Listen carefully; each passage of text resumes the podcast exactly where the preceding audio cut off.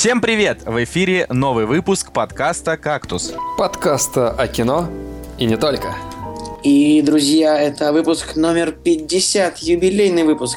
Николай Цугулиев с вами. Евгений Москвин. И Николай Солнышко. Уже в 50-й раз мы выходим в эфир для того, чтобы радовать вас своими непонятными знаниями о кино. И клевыми шутками. И ну, кто-то клевый. Просто невероятными шутками. А, и в честь этого, в честь этого мы сегодня решили поговорить про свои самые-самые любимые фильмы. Но а, так как а, часть наших любимых фильмов уже а, мелькала в эфире, то есть мы уже там что-то говорили на там, на эту тему, э, мы будем говорить о тех, которые еще не упоминались до этого ранее. Э, именно поэтому мы не делали э, пост с постерами для того, чтобы не спойлерить вам что конкретно будет в этом выпуске. И, соответственно, я считаю, что получится очень круто. Слушай, у нас э, две даты, получается, так друг за другом идут, да? Сейчас у нас 50-й выпуск, такая юбилейная дата, а 26 марта у нас будет ровно год. Ровно год с того момента, как мы загрузили первый выпуск. Ну, наверное, это связано с количеством недель в году как-то. Логично, логично. Я бы провел какую-то корреляцию. Сейчас посмотрим, сколько недель в году. Я могу Но... предположить, что 48, то есть, наверное, 47. Интерес, интереснее праздновать. чем, чем дальше, тем лучше. Николай, вот скажи, ты рад, 50, что присоединиться как? 50, 52 недели. Я думаю, что это прям был самый лучший день, когда я присоединился к кактусу. Жалко, этот день заходил, ну, типа, год назад. Ну, не год, полгода назад, а не сегодня. Потому что если бы сегодня ты присоединился к «Кактусу», ты бы пропустил очень много обсуждений фильмов, и тебе было бы уже неинтересно. На самом деле, да, если бы я пришел вот на этом этапе, это было бы просто невозможно, потому что столько уже всего было бы обсуждено и сказано, пошучено. Ну так, собственно, предлагаю, предлагаю от... перейти, наверное, от лирики к нашей стандартной теме. К физике. К физике. А, так вот. 52 недели, а не 40. А, ну ладно, да. Дней чуть больше, чем, чем 28 в каждом месяце, понятно. Прошу прощения. Зануда. Високосный год там еще какой-нибудь, может. Високосный год? Но подожди, в этом году 20, 29 февралей. 29 дней февраля. 29 февралей, мне кажется, это много. Если в одном году было 29 февралей, то мне, мне бы за один год исполнилось 55 лет. У меня день рождения в феврале. Я такой не подписывал, что давайте не будет такого года, пожалуйста. Никогда. Никогда не говори никогда. Ребят, э, вообще на самом деле вот выпуск-то у нас юбилейный, да? И вроде как можно порадоваться, с одной стороны. С другой стороны, премьера на этой неделе полная дрянь. Ни фикус, ни гладиолус, ни подсолнух. Кактус.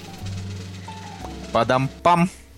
А, первая премьера, премьерный день, напоминаю вам, 17 марта 2016 года. Это художественный фильм «Падение Лондона». Сиквел а, нашумевшего просто блокбастера «Падение Олимпа». А, это один из самых вернее, даже так, нужно перефразировать. Это один из тех блокбастеров, у которых самый маленький рейтинг на метакритике. Я бы вообще не стал бы говорить, что это блокбастер. Но это все-таки блокбастер же. Ну, слушай, бюджет 60 миллионов. Ну, Играют ты путаешь топовые... «Падение Олимпа», ты путаешь с другим фильмом про Белый дом, который Роланда Эмериха. Не-не-не, я просто говорю, что... Назывался... Так это же два одинаковых фильма. Я вот тоже сейчас э, сижу и вспоминаю, как он назывался. С Ченнингом Татусом. Да, там он назывался... Ченнинг Татус. Он назывался White House, да? Он назывался «Падение Белого дома». Штурм Белого дома. Штурм Белого дома. Это был фильм э, Роланда Эммериха. Вот это как бы, это как бы, ну, это как бы блокбастер. А вот это... Нет, это не блокбастер. А, я эти два фильма смотрел в кинотеатре, и я помню вот э, фильм э, «Падение Олимпа», там был очень смешной момент, когда взрывалась то ли машина, то ли какая-то взрывчатка, и э, Джорда Батлера откидывала взрывной волной, и это смотрелось так смешно, на самом деле. Если, вот, если вы будете смотреть этот фильм, э, обязательно обратите на этот момент. Это вот, э, этот момент превращает фильм в комедию, потому что он настолько нереалистично там отпрыгнул, что мы там смеялись, наверное, всем залом. Я не смотрел этот фильм, честно говоря. Ну, на самом деле грустно, что как-то Джерард Батлер совсем скатился в бэшки. Ну, ну не в бэшки, но в такие, в общем, проход... очень проходные фильмы. Мне кажется, что это все-таки реально бэшки. Ну, то есть, э, даже это, наверное, цешки, потому что ну, э, там критики что сказал, что... такой ты кино. только что сказал, что это блокбастер. Так, блокбастер это что? Разве у слова блокбастер положительное значение или что? Я просто, ну... Ну, 70 миллион, миллионов. Так, это такой большой проект такой, а бэшка, цешка это такое, ну, если не директ, то DVD то э, как бы... Ну, это такой, это блокбастер уровня Б, можно сказать. На самом Вот. деле, здесь просто... Мне кажется, у нас п- подкаст уровня Б. подкаст уровня Б. Это подкаст уровня А, других просто нет. Я согласен, самый лучший подкаст. Круто быть монополистами. На самом деле, смотрите, у нас здесь э, у «Падения Олимпа» был замечательный режиссер Антуан Фукуа, который снимал «Тренировочный день» и «Великий уравнитель», да, и «Левша», даже вот мы недавно обсуждали фильм боксерский. Но фильм это вообще ни разу не спасло, потому что это должен был быть какой-то крепкий орешек, не знаю, по роде, даже по постеру. А на самом деле все так э, просто, не знаю, стерильно даже, не знаю. Ну, даже тем чуть- не менее, у режиссера падения Лондона, у него все его предыдущие проекты не так плохи. То есть у него там был фильм «Шальные деньги. Стокгольмский нуар». А, Нуар.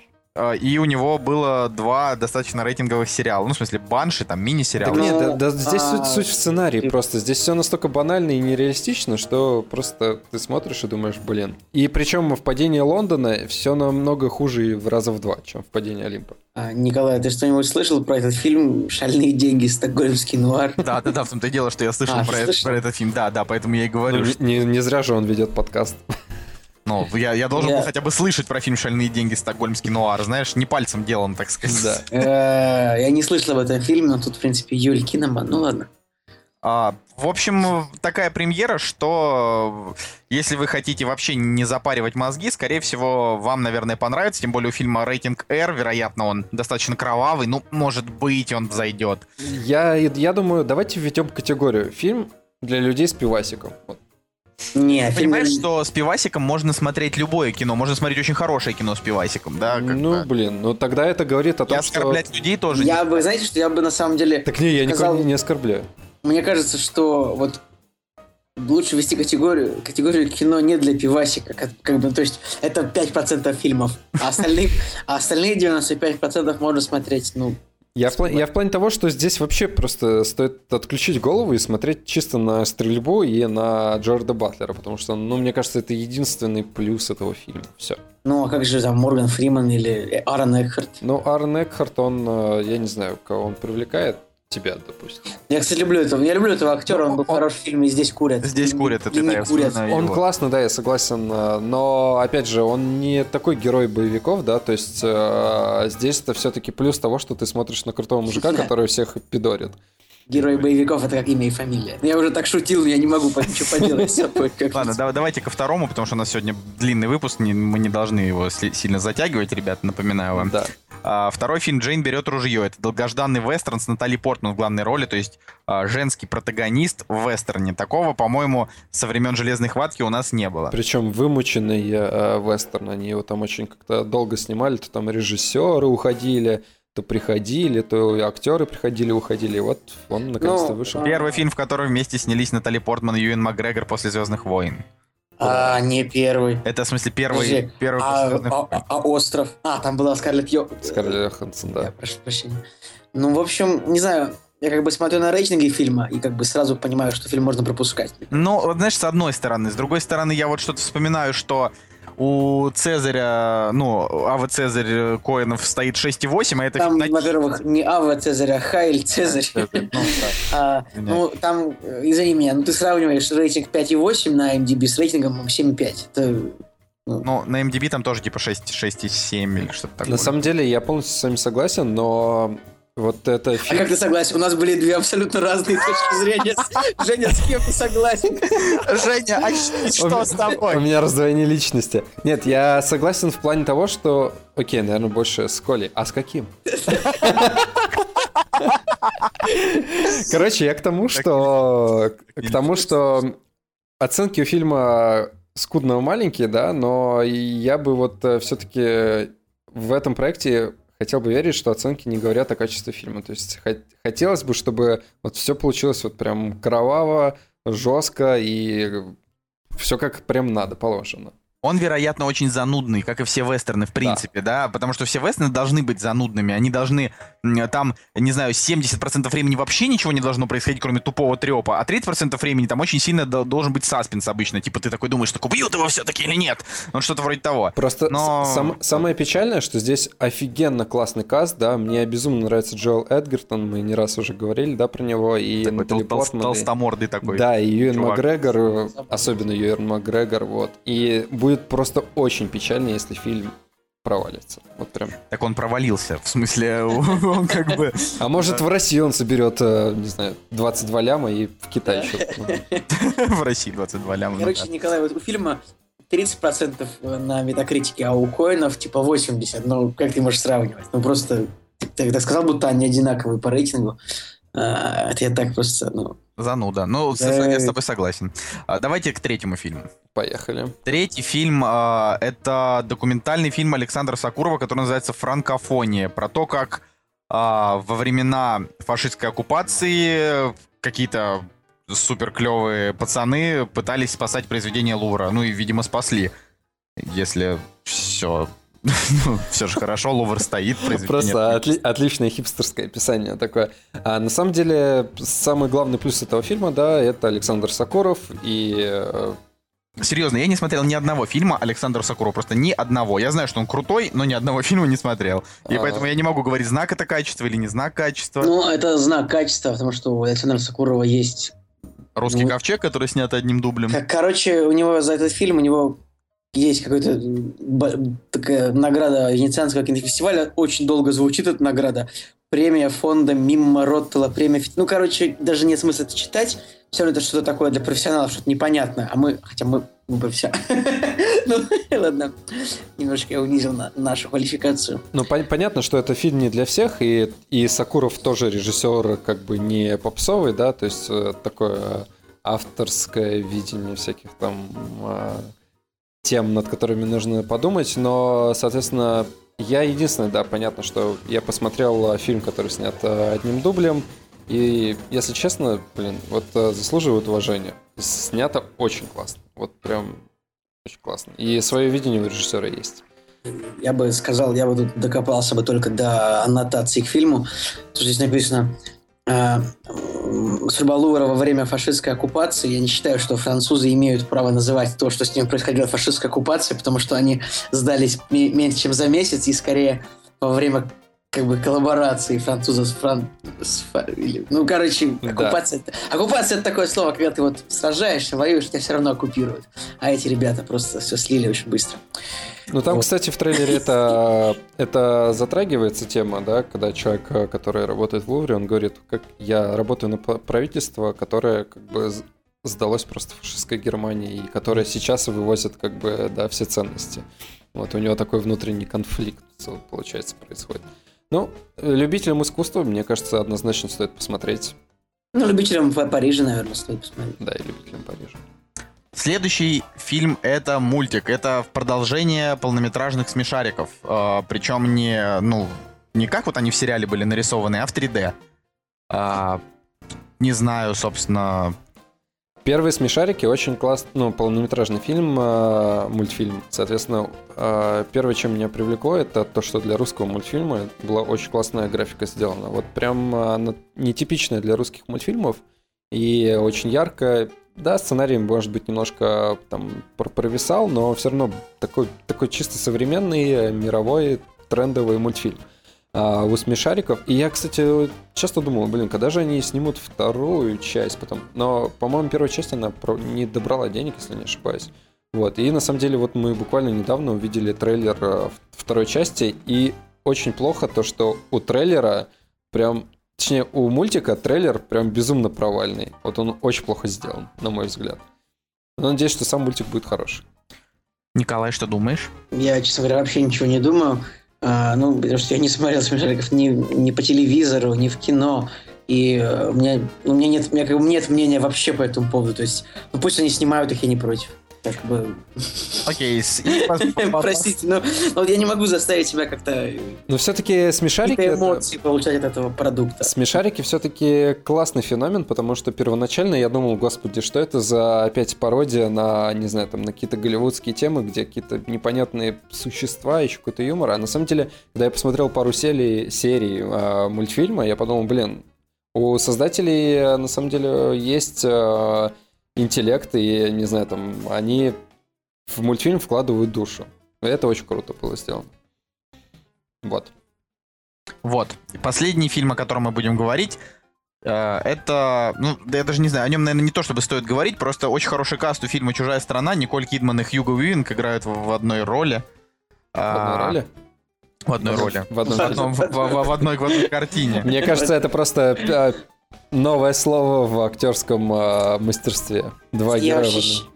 Да, я вообще да. считаю, что Николь Кидман очень красивая. Подожди, подожди, секунду, секунду, секунду. Два героя в одной роли. Было четыре героя в одной роли. Ты про фильм «Имажинарум доктора Парнаса? Да, да. А как? Выкрутить. А, красавчик. Красавчик. Вообще. Ну, Николай. Я считаю, что Николь Кидман очень красивая, когда у нее вот цвет волос именно такой, как он в этом фильме. Они- А так, она, а, так, а так мне она не нравится.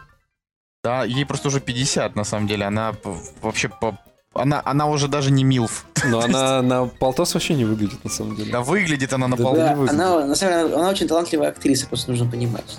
Талантливая, да, но последнее время снимается в очень среднем кино. Да как, да как и все, грубо говоря, вот э, такого возраста актеры. Ну, точнее, большин- сериалы надо. вот. большинство. Да, надо в сериалы. Ну, я не знаю, когда ты разводишься с Томом Крузом, мне кажется, что ты вся... Я не знаю, я не придумал, я не додумал шутку до конца. Простите. Когда ты с Томом Крузом, ты теряешь своего личного карлика. Не Блин, знаю, а вы знаете, реально, она ведь она выше Тома Круза на 12 сантиметров почти. Ой, какой кошмар, это же так болезненно. Вообще. А, Но кроме каста в этом фильме я даже не знаю, что здесь может привлечь, потому что опять это у нас драма, триллер. и- прият, приятные рецензии. Да, но, оцен- положительные. но оценочка у нас э, всего 5. 5-6. Ну, э, я не знаю, стоит ли смотреть фильм про... Не знаю... Да, я- да я вообще думаю, вот э, по крайней мере тем, кто живет в Петербурге, как минимум, э, тяжело ходить в кино вот именно на такие фильмы. Нас окружает туман, какая-то серая погода, и ты еще, если пойдешь в кино на большой, э, на большой экран смотреть драму, то это вообще просто можно выйти из зала и повеситься сразу. А, а я же с тобой не согласен. У меня есть такая концепция, что если у тебя хорошее настроение, ты должен его поддержать еще более хорошим фильмом. А если у тебя настроение плохое, то ты должен поддержать его еще более плохим фильмом. То есть, когда тебе очень плохо, ты идешь смотришь там «Нефть» условную. Как я считаю, что фильм «Нефть» — это вот такой типичный фильм, чтобы ухудшить себе настроение, если оно у тебя плохое. И этот фильм чисто для жителей Питера, чтобы как бы сделать себе еще хуже. Но у меня был какой-то период, когда я также чисто загонялся, но потом подумал, что, блин, я, даже, даже после этого периода я смотрел, наверное, чисто комедии, потому что понимал, что я не хочу к такому возвращаться.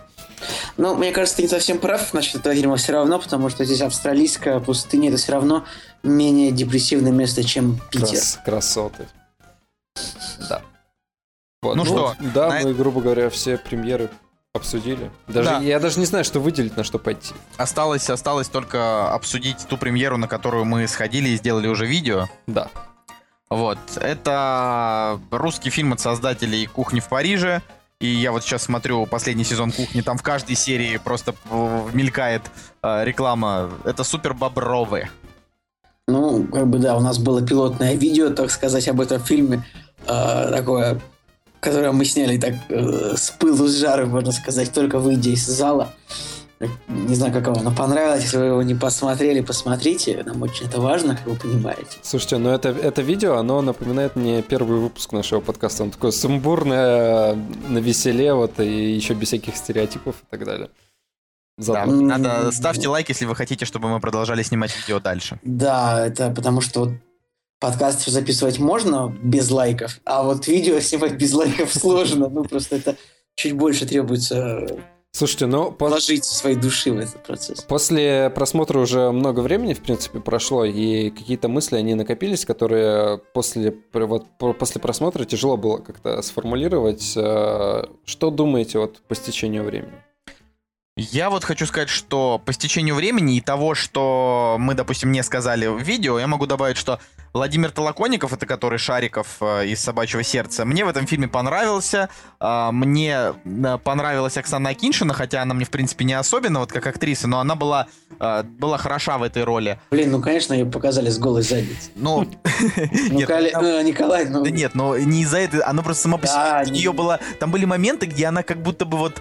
эм, Она здесь не истерила, она была милой. Да, она была такая, она была милая, и иногда она так вот улыбалась, как будто бы, э, как будто бы она не играла, а вот прям, Ну, прям вот как будто жизнь. ей нравилось все. Вот, да. А, но у меня просто, дело в том, что у меня просто не- непереносимость э, в организме Павла Деревянка и Романа Мадянова, да, вот, вот Вот, этих двух э, актеров, они меня просто, просто они меня вообще... Вот вот- Роман Мадянов, э, конечно, от него я тоже очень сильно устал, еще, честно говоря, со времен сериала «Солдаты». То есть, а, это сколько, уже лет 12 уже. он. Ну, он, конечно, талантливый актер, но... Да не талантливый актер, это просто... Ну, хотя да, ладно, хоть не талантливый актер, ну, правда, вот мужик просто... Просто мужик, реально, вот у меня, я не знаю, вот у знакомого... такие живут, наверное, в У соседнем. меня, у меня у знакомого батя такой просто синячит постоянно и сидит. И ничего делать не хочет, да, сидит в своем доме в старом развалином и ничего не хочет делать, такой же.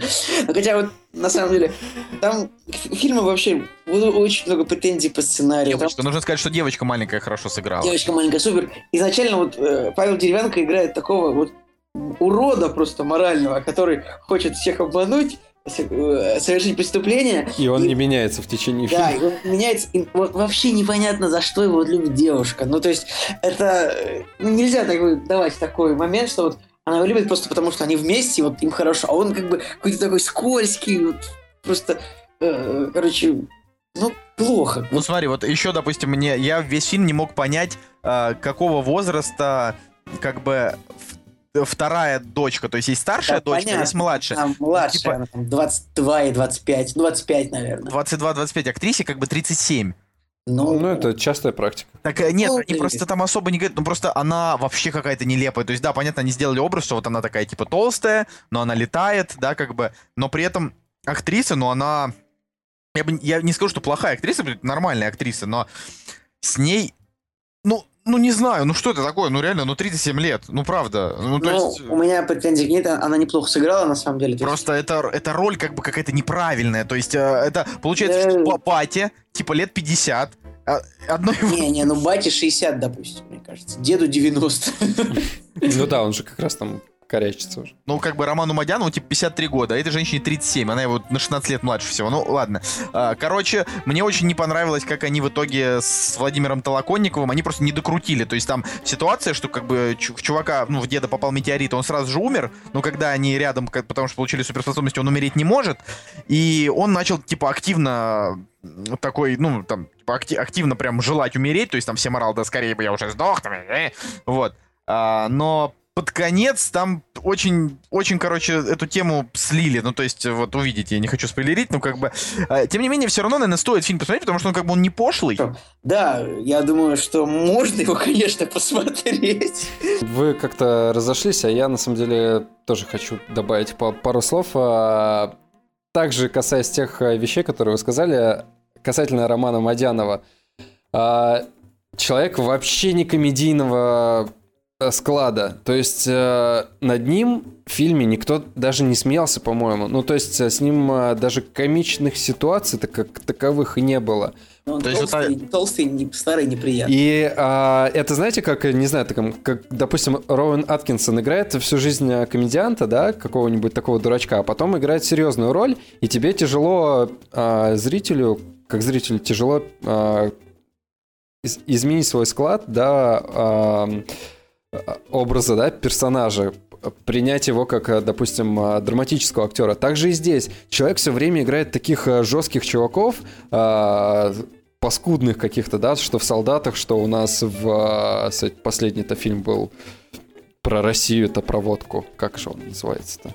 Левиафан. «Левиафан», да. Левиафане он И, и когда человек появляется, ты, ты от него ждешь вот э, такого же персонажа, и, и как бы и он и он не меняется по факту. То есть э, он, когда он говорит, ну что, пойдем отметим, и ты думаешь, ага, сейчас, сейчас они в водочки жахнут. И вот, э, ладно, это вот э, чисто восприятие персонажа. Потом э, я полностью согласен с тем, что Павел Деревянко Деревянный. Дер- а, да не, он нормальный. Он, он как... Нормальный актер, нормальный. Да он актер. как актер нормальный. Просто пр- э, проблема этого фильма это сценарий. Вот реально. А здесь э, э, в- во всем нашем русском кино, да, а, они одного персонажа зачастую не могут прописать двух. А здесь у нас... А тут сколько? они пытаются 25 человек. А здесь написать. реально, здесь сколько семья у них? Там семь человек, да? Или сколько? Два, шесть? Да, семь человек. Да. Да. Еще и собаки там. И а, просто никто не прописан, да? То есть за что, за что любят э, этого Павла Деревянку? да? Почему чувак хочет пойти в армию? Ну, как бы, да, понятно, Он что... хочет пойти в армию, чтобы что- Ну, защитить это этот понятно, чувак. чтобы, чтобы свалить. семьи, но... Ну, все равно чуть-чуть... Я, ну вот я, грубо говоря, я не верил. Ну, Там вот я, я не то, чтобы не верил, я не сопереживал и просто. не сопереживал, да. Ну, то есть... Кстати, этот парень, это парень из физрука, и он абсолютно... Вот, вот он еще как актер еще не, не вытягивает. Ему повезло попасть в нормальный проект, потому что я его да, недолюбливаю вообще, если честно. А здесь, ну, здесь нормальные роли и так далее. А, А Вот вас не взбесило, что собаки в этом фильме, а, то есть гла- а вот этот мальчик, а, у него появилась способность разговаривать с собаками, но мы не слышали ни единой фразы от собаки. Что это Ну, за тема? Это, же... Это, это, короче, просто киношная ошибка, так нельзя делать. Потому что если персонаж получает возможность общаться с э, животными, это всегда нужно. Тут просто вот моя претензия, вот просто беру методичку такую, как оценивать кино, и вот просто вот я просто вижу эти вот проблемы с сценарием. Главный герой а, по факту полный мерзавец, э, какой-то скользкий, просто пройдоха. а, Пройдоха. Просто про- пройдоха, прохиндей. Непонятно за вот у него нет ни одной положительной, ни одного положительного качества. Нет. То есть он, и даже в конце его исправления очень-очень формальное, очень формальное. да. А, и, и непонятно, за что любят Да замечательные там, актеры. а, собственно, и семья-то так И себе. концовки-то нету как таковой. Ну, мы не давайте не будем Да. говорить. Потом след- Ладно. следующая претензия, опять же, непонятно, почему э, нам выставляют, что вот, значит, совершить преступление это хорошо, потому что нам изначально не показали, например, если бы нам изначально показали, как мне кажется, что вот, например, а, из того банка, из которого они эти деньги собираются украсть, простите, это спойлер, ну ладно, это, наверное, было в трейлере, мне Это кажется. было в Да, трейлере. это было. Да, хорошо. Если бы нам показали, что, например, вот какой-нибудь директор этого банка, какой-нибудь злобный там депутат, который эти деньги украл там у простых людей, и вот можно было бы это выставить в такой Робин Гудской морали, нам это не показали, так что, получается, они обокрали как бы даже, ну, вкладчиков, обычных людей, которые там держат деньги в банке, правильно я понимаю? И, а, ну, как бы, просто, А, ну, всё из- ошиб- просто ошибки, ошибки в фильме, фактология, не верю, не верю. И, ко- короче, Правильно. ладно, кон- а, я заключение просто своих мыслей сделаю. А, Я думаю, что фильм а, в своей сути очень яркий, и э, идея снять такой фильм, она правильная, потому что а, если сделать все грамотно, то получилось бы вот прям кино, за которое не стыдно. Но а, опять же, еще раз повторюсь, главная проблема это сценарий, потому что здесь э, персонажи подводятся под сценарий, а не, а не наоборот. То есть они как бы не делают э, тех вещей, которые логично вытекают там из ситуации, да. То есть просто чувак, который писал сценарий, он как бы вот подводил персонажей под определенные действия, и все. И как таковой концовки нету, да, и складывается впечатление, что, ага, давайте мы сделаем в конце, а, вот, не знаю, можно говорить погоню.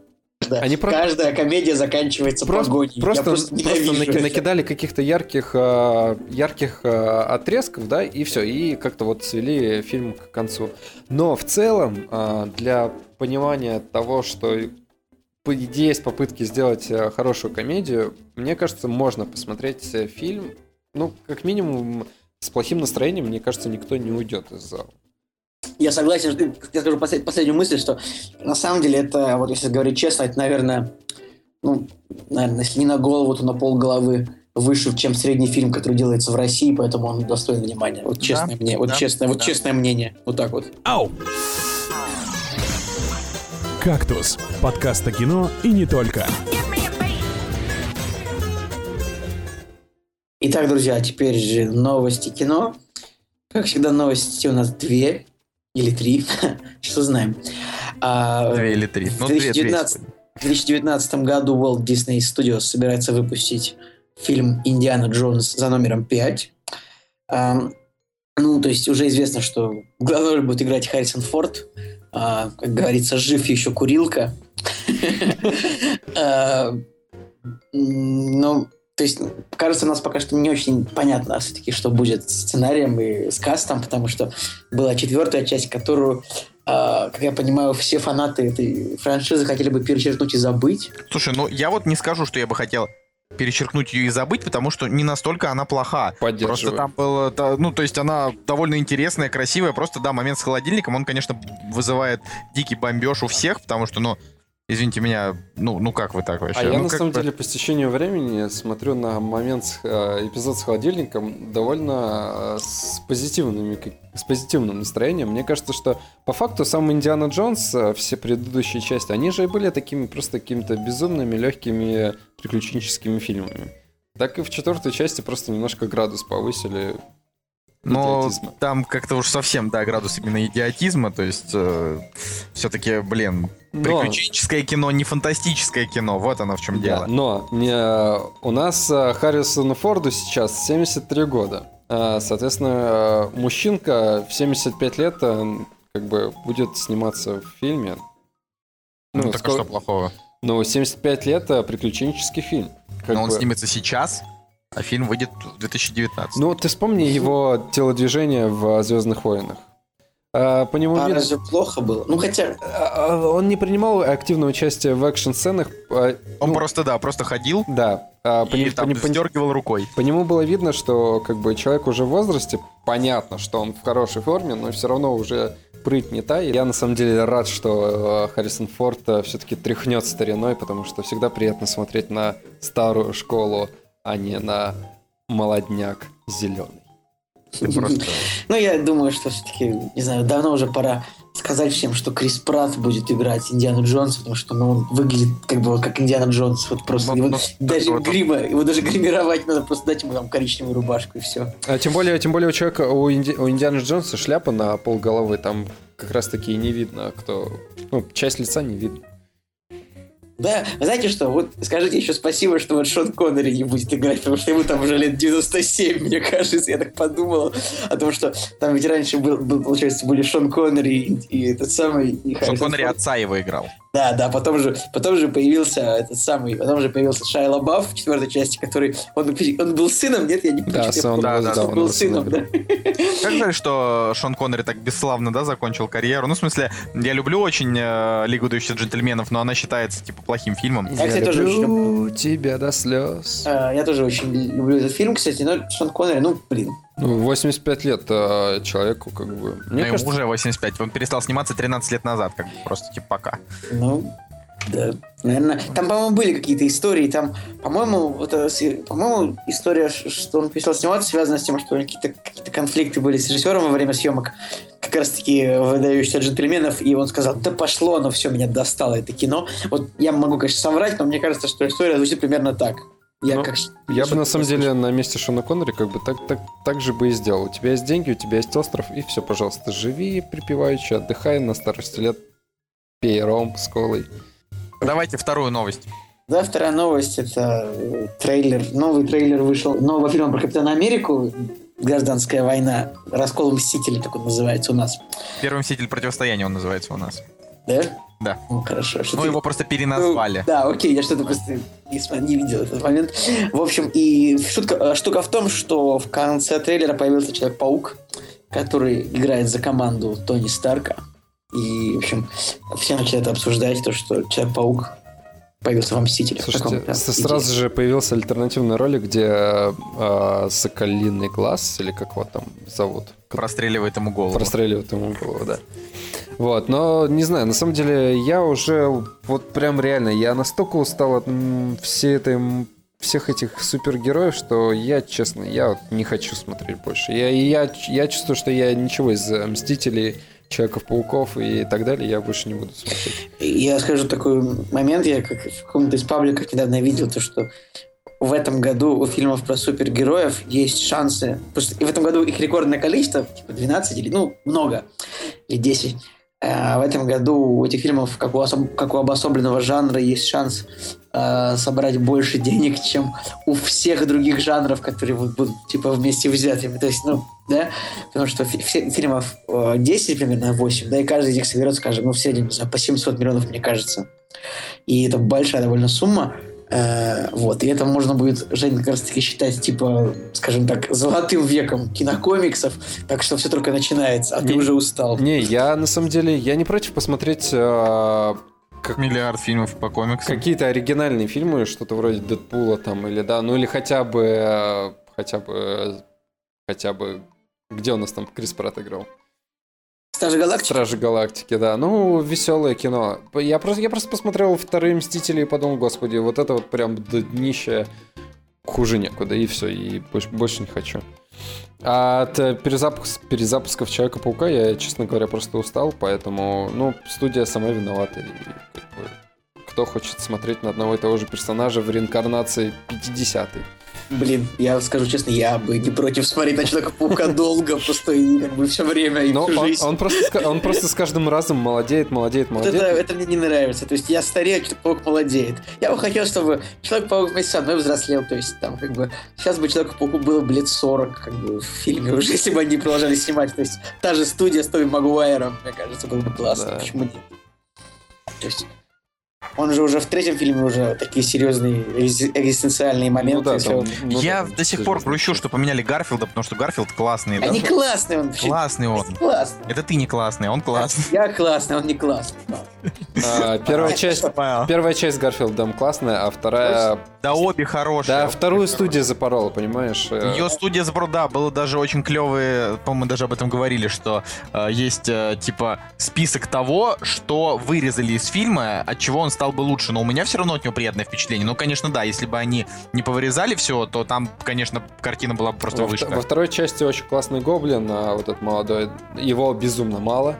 А, и я не знаю, зачем этот электрический человек нуж- должен, нужен был. Он вообще, он такой дно просто, а не, а не персонаж. А, и очень классный момент, когда он не спас свою девушку. Вот это. А, Короче, Это по деле, комиксу. Скажу так, что Эндрю Гарфилд не так уж и плох, правда, соглашусь, но все-таки с Тоби Магуайром фильмы были какие-то такие более добрые, более эпичные. Да, как- ну не сказал бы, чтобы они были более ну, добрые. то есть они раз были, такие- они были более душевные. они были более, более злые, но более душевные, может быть, да. Просто первый Человек-паук, он реально взорвал вот просто. И Первый, первый Человек-паук, он такой прям для олдфагов, новый для хипстеров. Вот, то есть новый даже снят он как-то вот, то есть там главный герой он с, такой, с таким хайером ходит, то есть там... ну, Кстати, знаю. если ты заметил, а, новые охотники за привидениями сняты вот с такой же техникой съемки, как и второй Человек-паук. Вот, поэтому мне и понравился трейлер. То есть я подумал о том, что, может быть, фильм будет хорош. Кстати, на этом фильме мы, вероятно, побываем на пресс-показе. Да, я бы не стал говорить, Боб. Ну, можно, может быть. Можно, можно. Да почему нельзя? Это можно. А, Нет, я говорю, что, ну, может быть, пол- а, мало ли какие обстоятельства. Может, там, не знаю, может, мы может, тебя в- как-то... может быть, да. Но, а может быть, например, я не А знаю, может быть, меня, да? предпоказ, а, там, не знаю, отменят, потому что Ну, было бы клево, если бы... Я, кстати, тут фантазировал на тему того, что вот так вот разом, короче, пропадает интернет и пропадает а, мобильная связь. И все. попадает подкаст как И пропадает подкаст «Кактус» просто э, разом. Мы, на самом деле, эволюция технических э, решений. Да, все, все это эволюция. То есть, не знаю, мне кажется, что а, только какие-нибудь какие-нибудь продавцы шавермы это не эволюция технических решений, а, ну, Хотя, которые... Все зависит, от, все зависит от продавца шаверма, он может быть классным. Он Он может карты он может- принимать э, по у него может быть NFC. инстаграм, у него может быть, может быть инстаграм, в котором если продавец- продается шаверма. Если продавец шавермы, у него, если, у него, если он принимает карты, то это все, просто 10 из 10. Ну что, давайте тогда заканчивать с новостями и переходим к нашему любимому кино. Мы начнем э, с э, фильмов, которые выбрал я. Это две совершенно не похожие друг на друга картины. Первая из них это американская история X. Увидел я ее в первый раз в школе, э, в юном возрасте, в 15-17 лет, не помню точно. И я помню, что тогда она просто перевернула все мои вообще взгляды на, на мир таким образом, что э, ну, о чем, о чем кино, о чем американская история X? О том, что, э, значит, лидер местной банды скинхедов э, убивает очень жестоко негра, очень жестоко. Его сажают в тюрьму, э, и в это время его брат э, младший, он подхватывает, э, собственно, его дело и как-то вот начинает тоже там вживаться э, вживаться в роль скинхеда. Примечательно, что главную роль играет Эдвард Нортон, а его младшего брата играет Эдвард, Эдвард Ферланд, который сейчас уже э, никому не нужный алкоголик, но в свое время это был Джон Коннор из «Терминатора 2». Э, и, и, в общем, фильм, он действительно он, он действительно очень силен. Ну, во-первых, понятно, да, там топ-250, 32 место на кинопоиске, там на MDB он тоже в топе. А, фишка, фишка заключается в том, что а, фильм а, один из вот таких показательных, а, в котором поясняют, что нет черного и белого, что в любом белом может оказаться черное, в любом черном может оказаться белое. Это, это не про смешение раз э, фраза. То есть это, это именно о том, что... Ты знаешь, Николай, что граница между добром и злом проходит только в сердце смотрящего? Ну, то есть... Красивая фраза, но я не знаю, откуда она, вероятно. Ну, типа, это то, что только какая, каждый человек для себя может только это определить, э, что для него зло, что добро, но на самом деле нету э, четкого.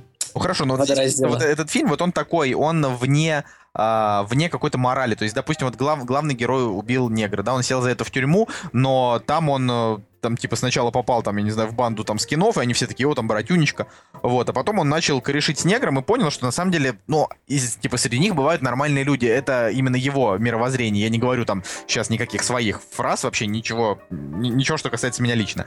А, то есть, э, его, мировоззрение, это такое полностью на националистское, а, да, оно было под, подвержено сомнениям, в то время как его брат, он там тоже там потихонечку. И самое жесткое, это, конечно, там концовка, о которой я говорить не буду. Если вы фильм не смотрели, его надо обязательно посмотреть, потому что это такой must-see э, для любого человека, будь то подросток или взрослый, то есть э, действительно сильная картина.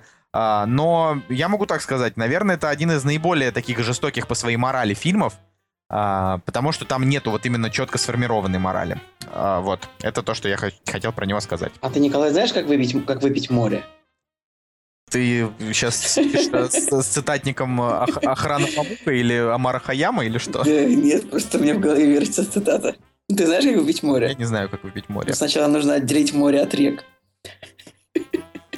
На самом деле, после а, у нас какой-то экзистенциальный... Я все, я, все, я все еще думаю о том, что... Ну, давай, Женя. А, я после твоего описания я, к сожалению, не смотрел американскую историю. Ты не смотрел американскую историю X Но по, по, по какому-то описанию очень похоже на плохой лейтенант с Харви Кейтером. Ну, вот дело в том, что этих фильмов э, один и тот же нет, не один и тот же. Не но я уже думал, что один и тот же, да.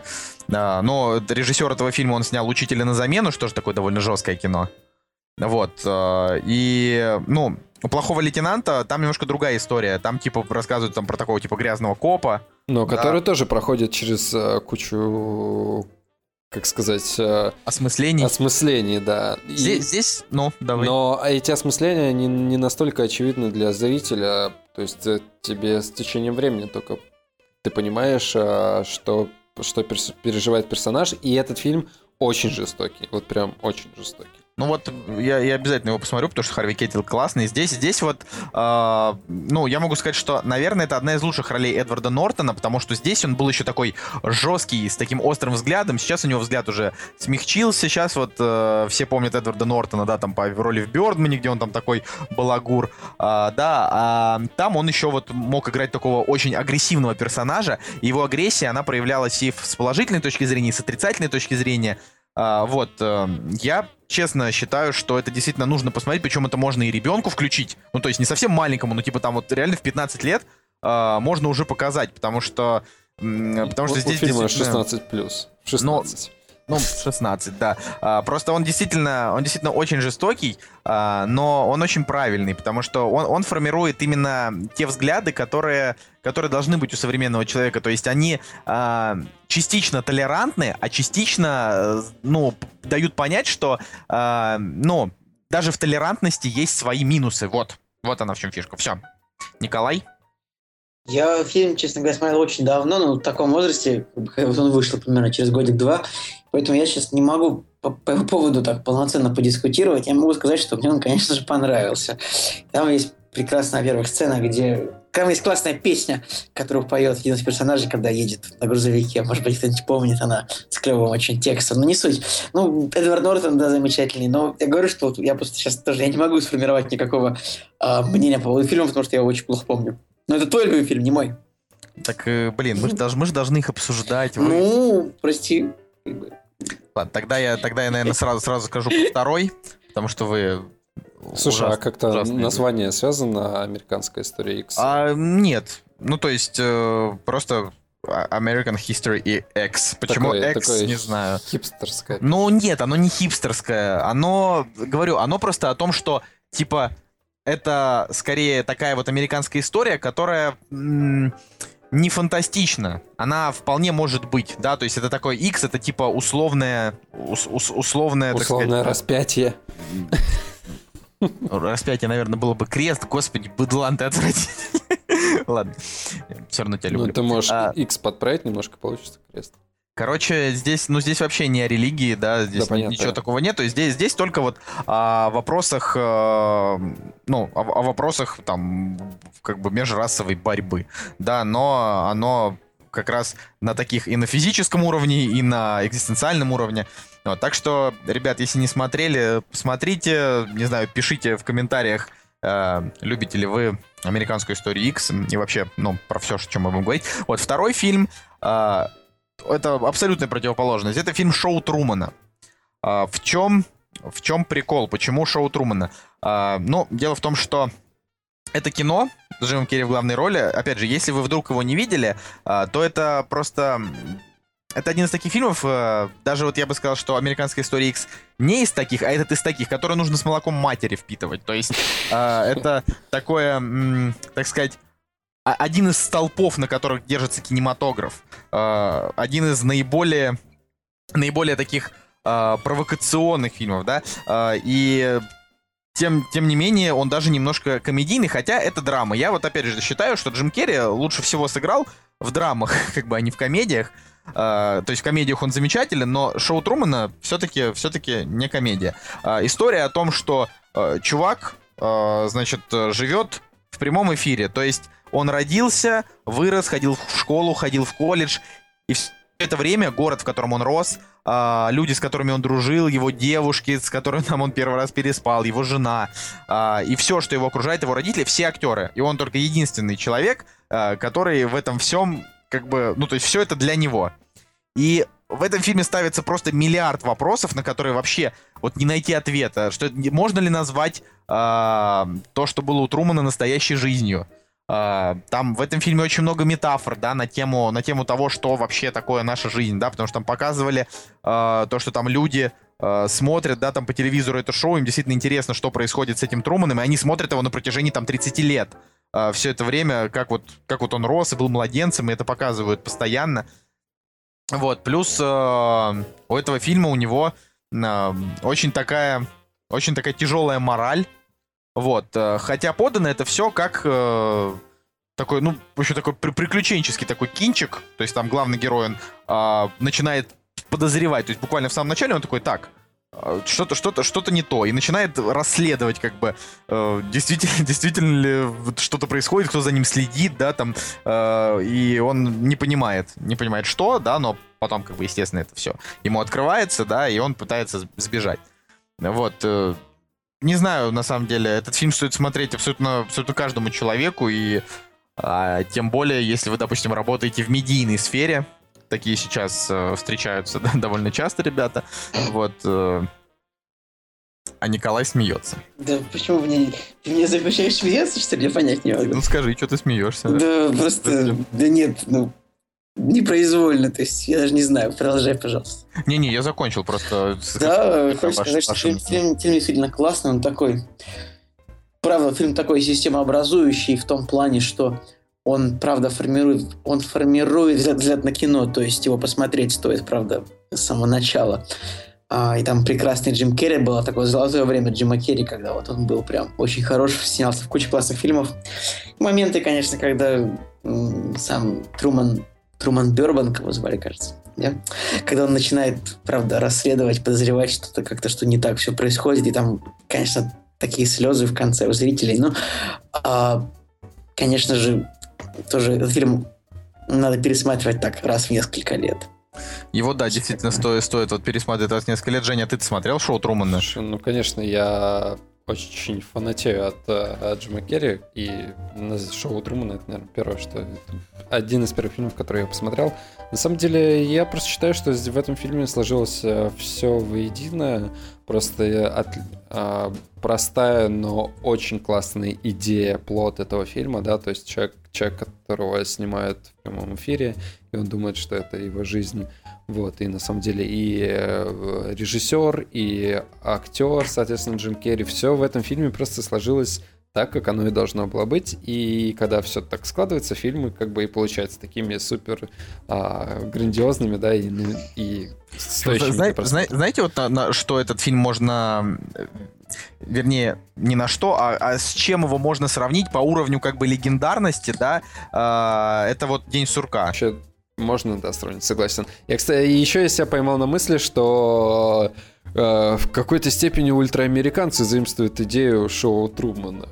Ультраамериканцы это ужасно. Не, не, не, я понимаю, понимаю. Просто я сейчас поймал себя на мысли, что чувак также живет, а все вокруг актеры. Ну там не, да, ну ты не говори, там типа немножечко по-другому все. Ну было. все равно фильм плохой. Там, э, да, фильм в любом случае плохой. А, ну там, там не все актеры, там. Короче. Да.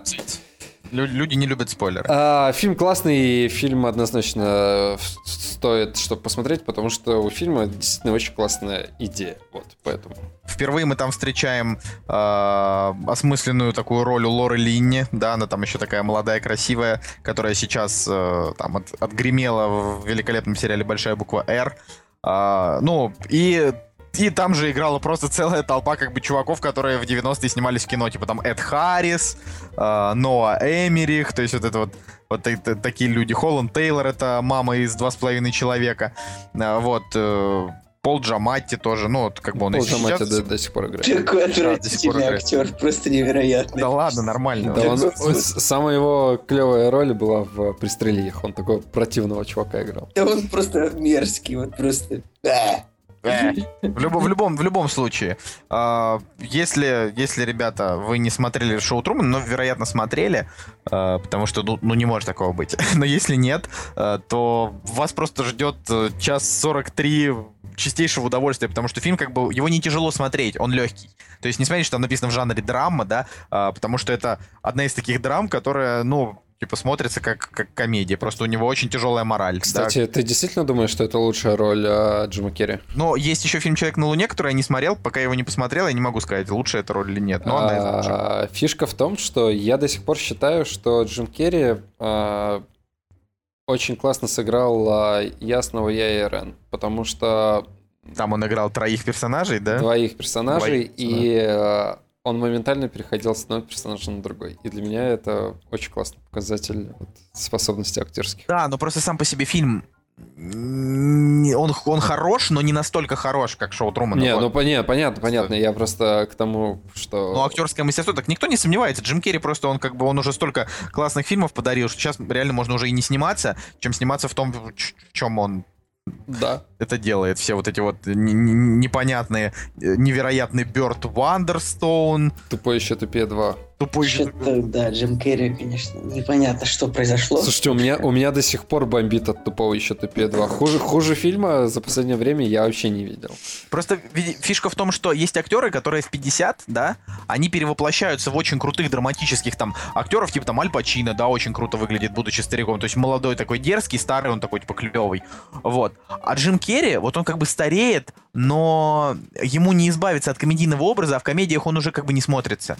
То есть э, ему, вот, вот, вот сейчас, если Джиму Керри дать, допустим, сыграть какого-нибудь там, э, я не знаю, отца в кризисе, он сыграет его плохо, да, и, и вот, вот непонятно просто для чего он нужен сейчас. То есть это вот... Да, я, кстати, не понимаю, в чем проблема, но вот он пародировал рекламу с Мэтью МакКонахи, вышло очень смешно. Да, я, я согласен, я полностью согласен. Мне кажется, просто, просто для человека, э, под него всегда вот какие-то фильмы придумывали, что не знаю, там, а, ну вот все, да, все его знаменитые фильмы, и а, всегда говорит «да», и что у нас там до было...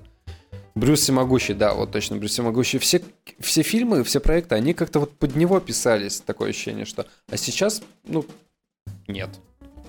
Вот как бы вс- всегда говори да, причем там очень-очень годный фильм, да, это, Это вот была Последний последняя- золотой, да, его фильм. Да, по- последний. Причем как бы никто его не ждал, потому Я, что... честно говоря, думаю, что это уже даже было после. То есть, мне кажется, что последний фильм его был такой вот это вот, ну вот, вечно сеяние чистого разума, правда, вот такое, чтобы прям роль прям очень хорошая. А дальше уже все пошло как бы вниз, и э, Ну, почему? всегда меня- говорит, да, это было такое, это не, не, не лебединая нет, нет, песня. Я считаю, что всегда говори да, это вот был, был реально последний выстрел.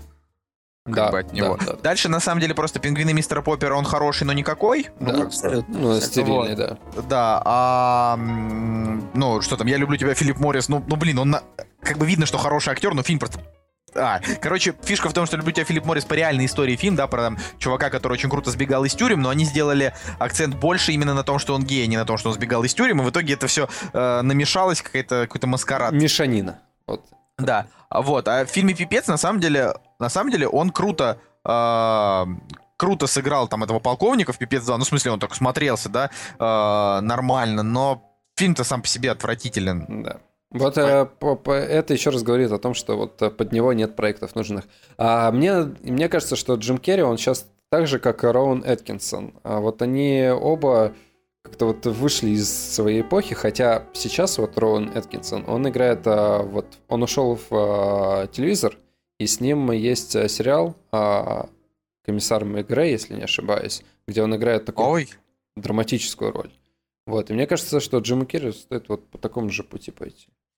я думаю, что... Я, я вообще считаю, что все сериалы... Ой, все сериалы, все, все актеры, которые уходят э, из большого кино, должны как бы возвращаться... Стоп, стоп, стоп. Короче, а, Джиму Керри надо в третий сезон True Detective идти. Вот прям реально. это- Вот, А а, он, будет, что ли? ну, я не знаю, если бы я был продюсером сериала, я бы вот реально Джима Керри взял бы на главную роль. Это вот прям бомба была бы. И чувак бы раскрылся, и сериал бы по- получил какой-то... вот, А ты что думаешь, что после второго сезона True Detective закроют? Ну, пока что-то как ничего не объявляют. Ну, я не Я- думаю, что его я не будет. Я абсолютно уверен, что как бы все, ребята сказали, не, ребят, вы пи- пишете полную, полную чушь. Да и, вот ты- эти вот, и вот эти вот ваши фразочки, типа, а, там была фраза, типа, это как, это it's like balls, э, это как яйца в животе, что-то такое. Там была какая-то фраза, которую признали самой тупой фразой за всю историю кино или что-то такое. Не, ну, Николай, ты, конечно, ну, мне, мне хочется спросить, ты убился, что ли? Первый сезон был настолько рейтинговый, что до сих пор эхо от него идет, то есть все э, прям ждут, какой будет состав в третьем, то есть если там они наберут и сделают клево, он может возродиться, как Вот. было... Пусть берет Джима Керри. Я, я согласен, но вряд ли. как бы, ну просто почему бы нет. А, ладно, я думаю, что на этом с моими фильмами стоит закончить. Переходим к фильмам... А, да, теперь буду говорить о фильмах я, о своих любимых. На самом деле, как-то всегда, когда э, появляется такая необходимость э, какого-то такого выступления в формате подготовки доклада, я всегда испытываю небольшие сложности, поэтому я как-то больше люблю импровизировать на ходу. Но действительно, выбрал два, выбрал два фильма. Я, скажем, у меня список из фильмов любимых, наверное, штук 30, ну, может быть, 40, может быть, 25 не считал. Ну, выбрал два, потому что, наверное, у нас будет еще, скажем, когда будет э, сотый выпуск подкаста «Кактус», ну или 75-й, будет э, тема типа «Лю- любимые фильмы выпуск 2, э, выпуск 3, 4, 5, 6. Потому что не может же быть так, что у всех там по два только фильма, которые они любят. Вот. И первый фильм, который я скажу, это фильм... ну, Я решил взять такое, что тоже очень попсовенькое, чтобы зрителям сразу стало комфортней. Ну, нашим слушателям, зрителям, подписчикам. Это фильм Мартина Скорсезе «Отступники». А что о нем можно рассказать? Это такая супер классическая гангстерская драма, такая мафиозная. То есть э, это тот фильм, я считаю, за который, в общем, там Леонардо Ди Каприо нужно было давать Оскар, чтобы 20 лет мы бы как-то без этих шуток смогли прожить, я думаю. Как вы считаете? Со- Согласны со мной, ребята? Я, честно говоря, считаю, что это не лучшая роль Ди Каприо, чтобы давать Так, как бы, собственно, и выживший, это тоже не лучшая роль. Ну, выживший лучше, чем в «Отступниках». Именно его роль. Потому что, ну, я считаю, что «Отступники» — это бенефис, наверное. А, вообще, да, я, может быть, может быть, я сейчас Ди даже Каприо. ошибся. Там, правда, в «Отступниках» был очень хороший Марк Уолберг, да? И Мэтт Деймон. Там Ну. даже, там именно Мэтт Деймон был лучше, чем Марк Уолберг. Хотя и Марк Уолберг там был. Ладно, говори, это твоя тема.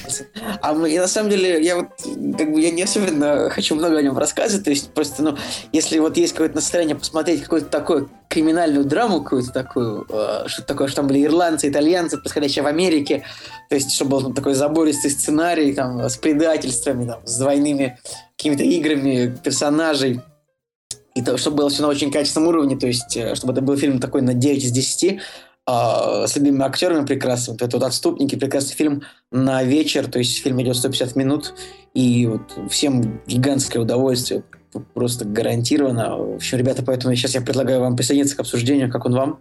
Ну, для меня «Отступники» — это фильм, а, который можно посмотреть, и вы в нем не разочаруетесь. Как бы фильм, который просто вас завлечет, и вы вот все это время, да, сколько там идет, 150 минут, вы проведете с интересом. Ну, во-первых, он, он luxury. Это, это вот э, как фильмы 80-х Скорсезе, да, только снятый в 2006 поэтому красивая картинка, актеры, ну, как бы те, которые ближе нам, чем, ну, вот, как бы, то есть там не молодой Роберт Де Ниро, которого мы, конечно, любим, но все же, да, там, а молодой там Мэтт Деймон, да, там. Да, и, кстати, важно, старый Джек Николсон. важно, что это вот была такая Джека Николсона, такая последняя такая драматическая роль, такая серьезная, прям вот в таком э, кино, вот, то есть высокого уровня, потому что дальше он уже почти не играл нигде, то есть и Наверное, стоит еще сказать, что у фильма есть э, Оскар за лучший фильм, лучшего режиссера, лучший адаптированный сценарий и лучший монтаж. То Да, есть это... а, да, это абсолютно десятка, мне кажется, то есть безапелляционно. ну, у меня безапелляционная девятка. Ну, вообще, может быть, и девятка, потому что 9-10 это такой пограничный вопрос, типа, кому что ставить, поэтому... эм, Ну, вот. у фильма очень крутой финал. То есть э, там именно фишка, фишка в том, что действия одного из персонажей в финале, они меня прям удивили. Это как-то было прям очень кинематографично и как-то даже не совсем реалистично. Да, ну и саундтрек, и вообще все там. То есть финал, правда, да, да, согласен, действия героя в финале одного из героев, они, конечно, они, они прям так вот забивают такой... Нет, забивать гроб, э, забивать гвоздь в крышу гроба это негативно, а вот они, например, скажем так, они обеспечивают идеальную посадку фильму. То есть прям Да, идеально. то есть когда ты думаешь, что фильм уже закончился, а там еще такой вот финальчик. Слушайте, на самом деле, я как-то вот не просек, что Джек Николсон закончил в 2010 году сниматься. Для меня этот актер, он все равно как-то вот э, в голове все равно где-то вот под коркой сидит его вот лицо, и такое ощущение, что он все равно где-то вот снимается, и он еще на пике популярности такой. Кстати, я вот тоже немножко, немножко сейчас а, удивлен. да, а ему уже... Ребят, вы же понимаете, что просто Джек Николсон как бы... А, э, Джек Николсон это человек, который... То есть это человек-кинематограф. То есть это человек, который вот он он олицетворение кинематографа, как Мэрил Стрип примерно. То есть не, не- не одного поколения, там, а целых двух или трех. И, наверное, Джек Николсон, кажется, он, у него три Оскара, по-моему, как Три у... Оскара, да. Три Оскара, как у Дэниела Де Льюиса. То есть, ну, два человека с таким а, количеством Оскаров, мужчин. Ну да, как-то вот э, немножко ошарашивает то, что человек-то уже перестал сниматься, а он ну, тебе все так что, видите, видите, мы выяснили такой момент.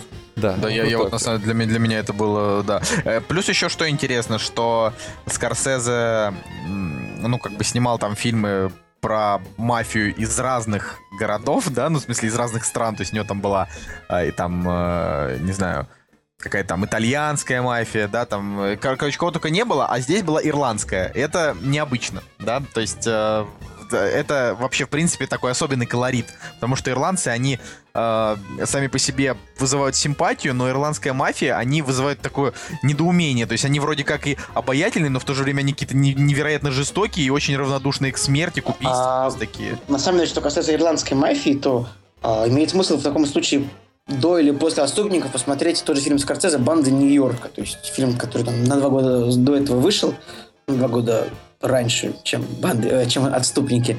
А, и тоже такое 180-часовое такое полотно, 180-часовое. 180-минутное полотно, а, такое бандитское, ну, так лет на 100 раньше происходящее там все. Поэтому тоже очень советуется посмотреть, конечно, «Банда Нью-Йорка». Вы смотрели их, ребят?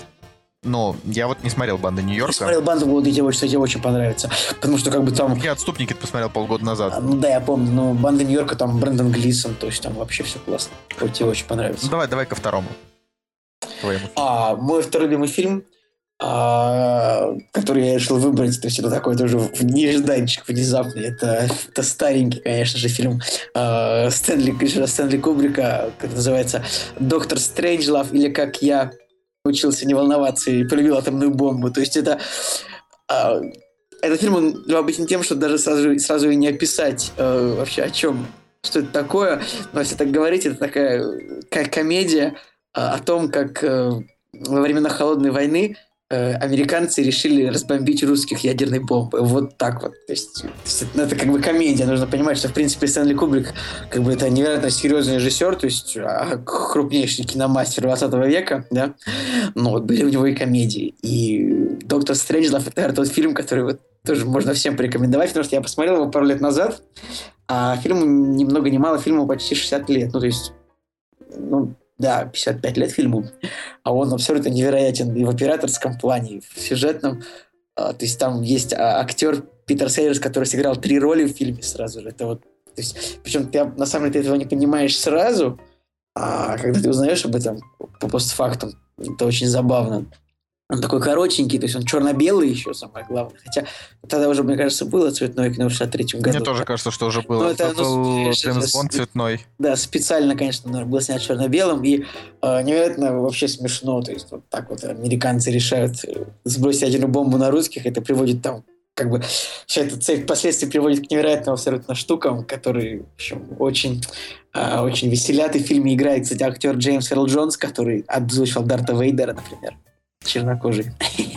И вообще, как бы, просто я когда фильм смотрел, у меня от каждого кадра мне немножко глаза Кстати, поднимались. Джеймс Эрл Джонс еще жив, ему 85 лет, обладатель Оскара Да-да-да. почетного. Почетно. В общем, там такие, конечно, такие смешные карикатурные русские. А, И я реально, когда смотрел фильм, вот у меня немножко так глаза немножко так стояли высоко очень от того понимания, что фильм очень старый, но он невероятно классный. То есть, ну, прям мне он так понравился. А, да, я, пожалуй, я бы сейчас даже пересмотрел его. Ну, Что? Там, там просто фишка в том, что там карикатурные не только русские, там еще очень карикатурные американцы. А, и очень кри- карикатурный, собственно, сам доктор Стрэндж Лав. Да, Очень смешной. А ты смотрел, Жень? Нет, я, к сожалению, не смотрел. Но я Да. могу сказать, что фильм карикатурный. Короче, это, это такое кино, то есть там на американцев а, работает доктор, который бывший а, нацистский доктор. Вот. У которого автоматически скидывается рука. Да, у которого автоматически скидывается рука в приветствии э, фашистскому. Это, э, это, это, это очень смешно, потому что там, а, то есть, вот когда смотришь этот фильм, нету такого, когда вот а, не, нету ощущения клюквы, э, да, то есть там понятно, там клюква, но она ам, она воспринимается как сатира и как карикатура. Осознанно. Да, то есть это так, что вот они, они показывают э, всех э, очень смешно, э, очень нелепо, но ты не относишься к этому отрицательно, потому что понимаешь, что так и должно быть, так и задумано. Э, Когда, допустим, в каком-то серьезном фильме русского показывают, как там генерал Михайлов э, пришел на службу, коммунизм, товарищ, вот, вот, вот это отвратительно, да? А, а- а здесь э, у Кубрика это всё хорошо. Ну, все-таки действительно крутой режиссер, хотя я, ну, как бы не люблю Кубрика, да, мне не нравятся его фильмы, просто э, факт в том, что там талант его, он неоспорим, он там один из величайших кинодеятелей, вот, и этот фильм один из немногих у него, который прям каждому стоит посмотреть, потому что он, типа, он не- несложный, легко и идабл, идабл, он, как так бы сказал Николай, любитель английского языка, Э, Чего? но, знаешь, он типа такой удобоваримый. Третий А, Николай. Ида был. Почему ты сказал? А, хорошо, я просто... Я услышал букву «Д» в этом слове, и я не очень понял, что это за слово. Ладно, хорошо, я типа... Вот, да. Собственно, я думаю, что все по Стрэнджлаву. Или ты еще хочешь что-то добавить, Николай, Нечего добавить. Всем, всем покупать фильм смотреть обязательно. Просто вот. покупателям? Покупателям атомной бомбы? Или книги Дейла Карнеги? Да, всем перестать волноваться и любить ядерную бомбу. Все такое. Ну что, Жень, заканчивай. Да, настало мое время. Финальный монолог. Время моих э, двух фильмов. У меня на самом деле какая-то схожая, э, схожий сценарий с э, описанием фильмов Николая и такой фильм полегче и фильм э, потяжелее. Начну с фильма, который полегче, который с детства мне очень нравится, и о котором мы еще так особо вроде не говорили. Не говорили. А, Это фильм э, Франсиса Вебера, фильм, который называется «Невезучие». А, Фильм, э, в котором играют два замечательнейших актера. Это Жан Рено и Жерар Депардье. Считаю, что это великолеп... я считаю, что это великолепный актерский дуэт, а, который который вот э, именно раскрылся именно вот в этом фильме. Потому что Жан Рено, он вроде такой суровый мужик, но где-то в глубине души он может сыграть вот э, комедийного персонажа. И он, в принципе, он часто это доказывает. А Жерар Депардье, в принципе, скорее всего, в «Невезучих» э, это его такая последняя вот золотая комедийная роль. Даже... У, у Жана Рено или у Жерара Депардье? У Жерара Депардье. А, потому что дальше так как-то я и не припомню уже таких вот прям трушных комедийных ролей, по, по которым бы его запоминали. Ну, еще просто Жерар Депардье 13 лет назад еще выглядел как молодой комичный актер, а сейчас он выглядит как уже да, такой да, старый да, да, да. Это вот э, это 2003 год, это его вот, наверное, последний последний год, когда вот он еще был э, в своем соку, грубо говоря, да. И на самом деле э, Франсис Вебер это тоже это это последний его фильм э, тоже из разряда комедий, да, где где ты действительно смеешься и где э, фильм э, вот продолжает традицию вот таких вот э, красивых, добрых французских комедий.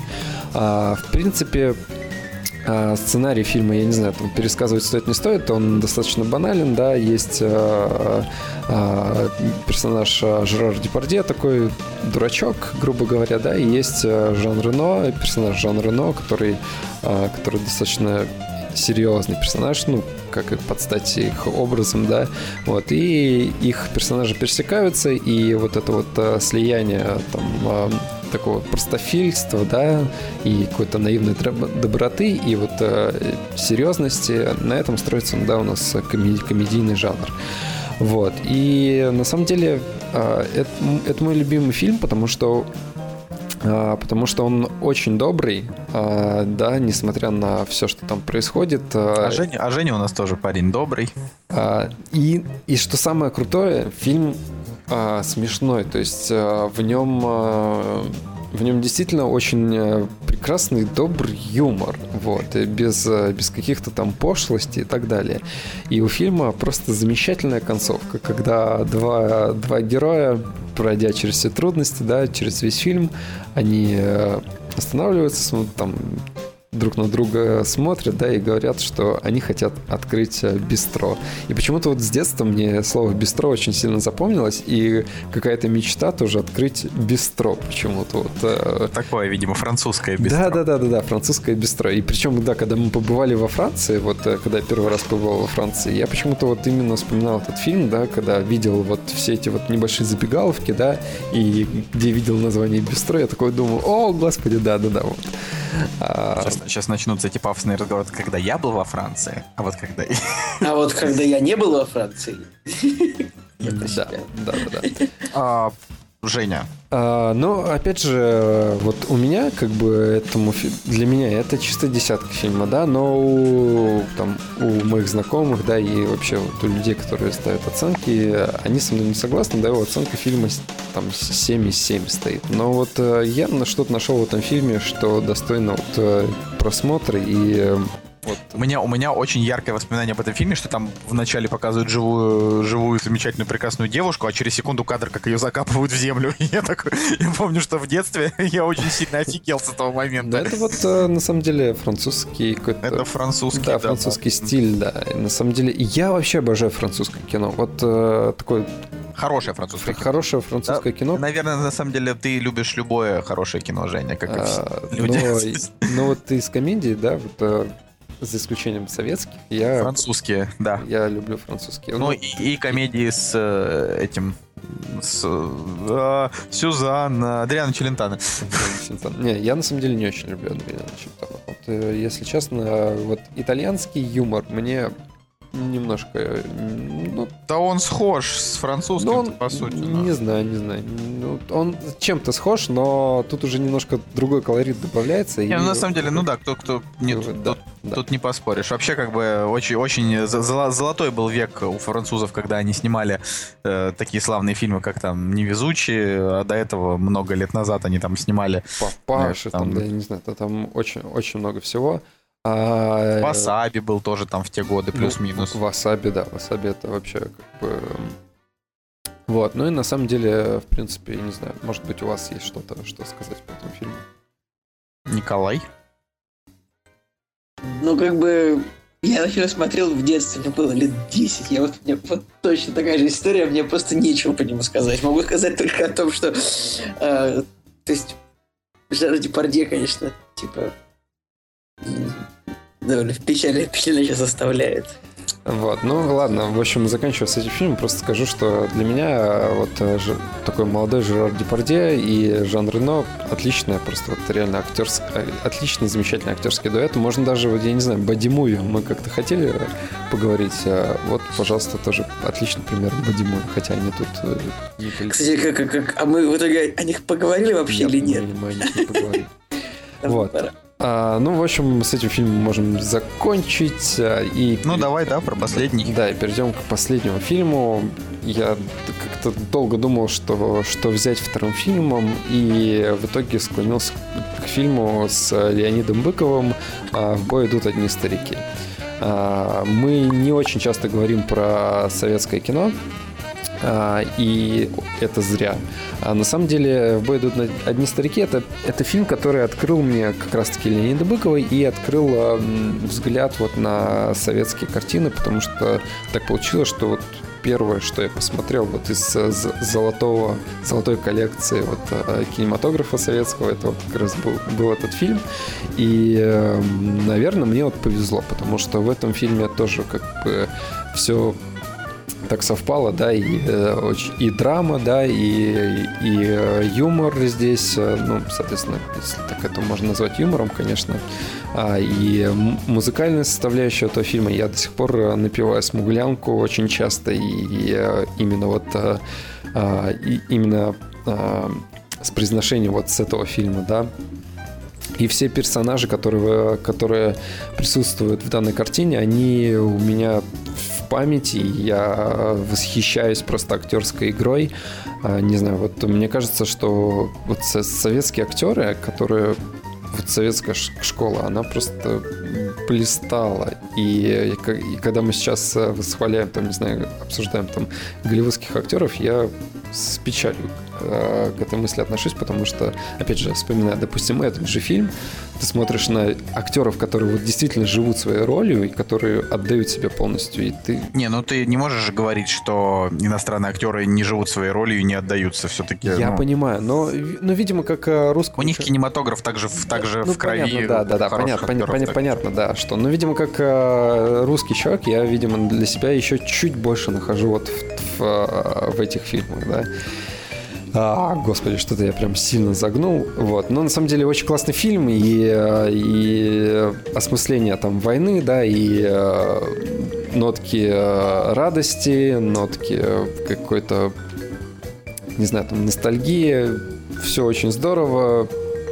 Так вот ин- интересно, интересно, что этот фильм, он в жанре как бы не военная драма, а военная трагикомедия. Вот так я ну, бы сказал. Да, да, да, военная то есть, э, то есть там э, они не очень заостряют внимание на смертях, но главные герои погибают один за другим. Э, то есть там э, ситуация в том, что, ну, как бы на, на войне как на войне. Ну, то есть э, люди приходят, люди уходят, но память остается, дружба остается. Мне, мне очень нравится здесь э, дуэт там Алексея Смирнова и Леонида Быкова. То есть они действительно э, смотрелись в кадре великолепно. И каким бы Леонид Быков не был в жизни, а про него много в разных телег вообще. Э, я, я, бы... в, я в свое время очень, э, очень много читал и много смотрел всяких документальных фильмов по нему. Ну, такой был не, не, необычный человек. А, вот. Э, у него очень странно числится бюджет 500 тысяч долларов. Я не понимаю, что за информация. А почему тебя это смущает? Нормально. Ну, в смысле, 500 ну... тысяч долларов, 73 год, какие доллары? Ну, то есть там... Ну, Николай, ну, блин, типа... Или а, а, какие именно деньги они конвертировали в эти 500 тысяч долларов? То есть... Э, Слушай, типа с 40 -го года и даже да, раньше, да, это... даже, даже, даже раньше было, был полностью конвертируемый рынок. Ну, не окей. Это, это, ну, ну, это, это просто, просто, просто то, что... Это, не, ну, это просто то, что интересует. Нет, это правда. Нормальный бюджет 500 долларов. 500 тысяч? 500 тысяч, 500 тысяч долларов, да. Но вообще, как бы, я, я вот могу сказать, что там последним э, интересным впечатлением, связанным с этим фильмом, это было, когда его покрасили. и покрасили его очень хорошо. То есть его сделали не таким вот, как современное кино, а они как бы дали таких э, сепия немножко дали, да, вот так фильму. Ну, Так, то есть... э, ты понимаешь, да, что изначально э, э, Леонид Быков хотел снимать ну, цветной фильм, потому что, ну, как просто есть технологии, да, можно снимать цветным фильмом, но э, денег не, не дали, и пришлось снимать э, фильм на черно-бел, черно-белую пленку.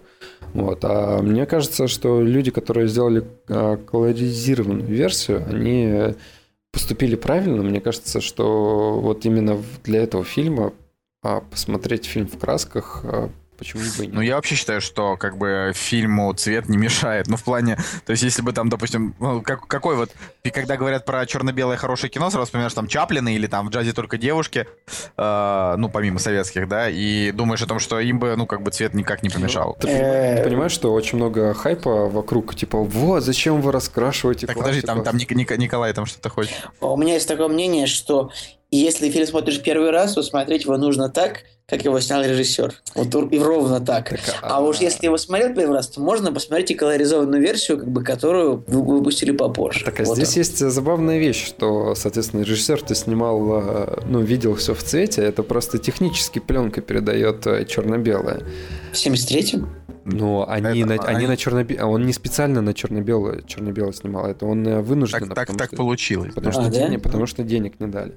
Вот, а соответственно, э, А когда... покрасили они его очень так тоненько, в том плане, что там нет очень ярких красок, э, как там флаг на, э, ну, разукрашенный вручную на пленке в этом броненосце Не, Потемкин. ну да? это, ну, не, ну это специально как бы сделано. То есть, да, здесь они все сделали так, что э, даже там э, тру поклонники, там, не знаю, там мои родители, да, в общем, ну там люди советские, они э, колоризировал, колоризовал, да, короче, вот Страшно. этой версии, да, они отнеслись Я, положительно. Я, кстати, смотрел э, «Волга-Волга» э, в цветную версию. Вот не, не стал сразу черно-белый смотреть, сразу в цвете посмотрел. И на самом деле не пожалел. Мне кажется, что... А, а, и еще я тогда себя на мысли поймал, что «Волга-Волга» 30-х годов, если не ошибаюсь, фильм, вот даже без, без применения там кинопоиска и так далее. И когда ты смотришь фильм в цвете, ты понимаешь, э, как это круто. Это прям реально для меня был э, взрыв просто. Не знаю, вот э, какое-то новое измерение. Ощущение было сильнее, чем от 3D и так далее. А, Не могу, наверное, точно описать, с чем это связано, но для а, вот именно Волга-Волга для 30-х годов снято так круто, что, блин, уму непостижимо. Ну, я хотел бы хотел сказать, что недавно посмотрел документальный фильм Парфенова «Цвет нации», в котором показывают о том, как замечательный фотограф э, в Российской империи объездил и придумал, как фоткать А, в ну да, цвете. да, да, это известно. Да, это я к тому, что, короче, и, и там, и там вот фотографии, ты сейчас смотришь на эти фотографии, сделанные сто лет назад, и понимаешь, что на самом деле сейчас хипстеры на пленочку фоткают даже хуже.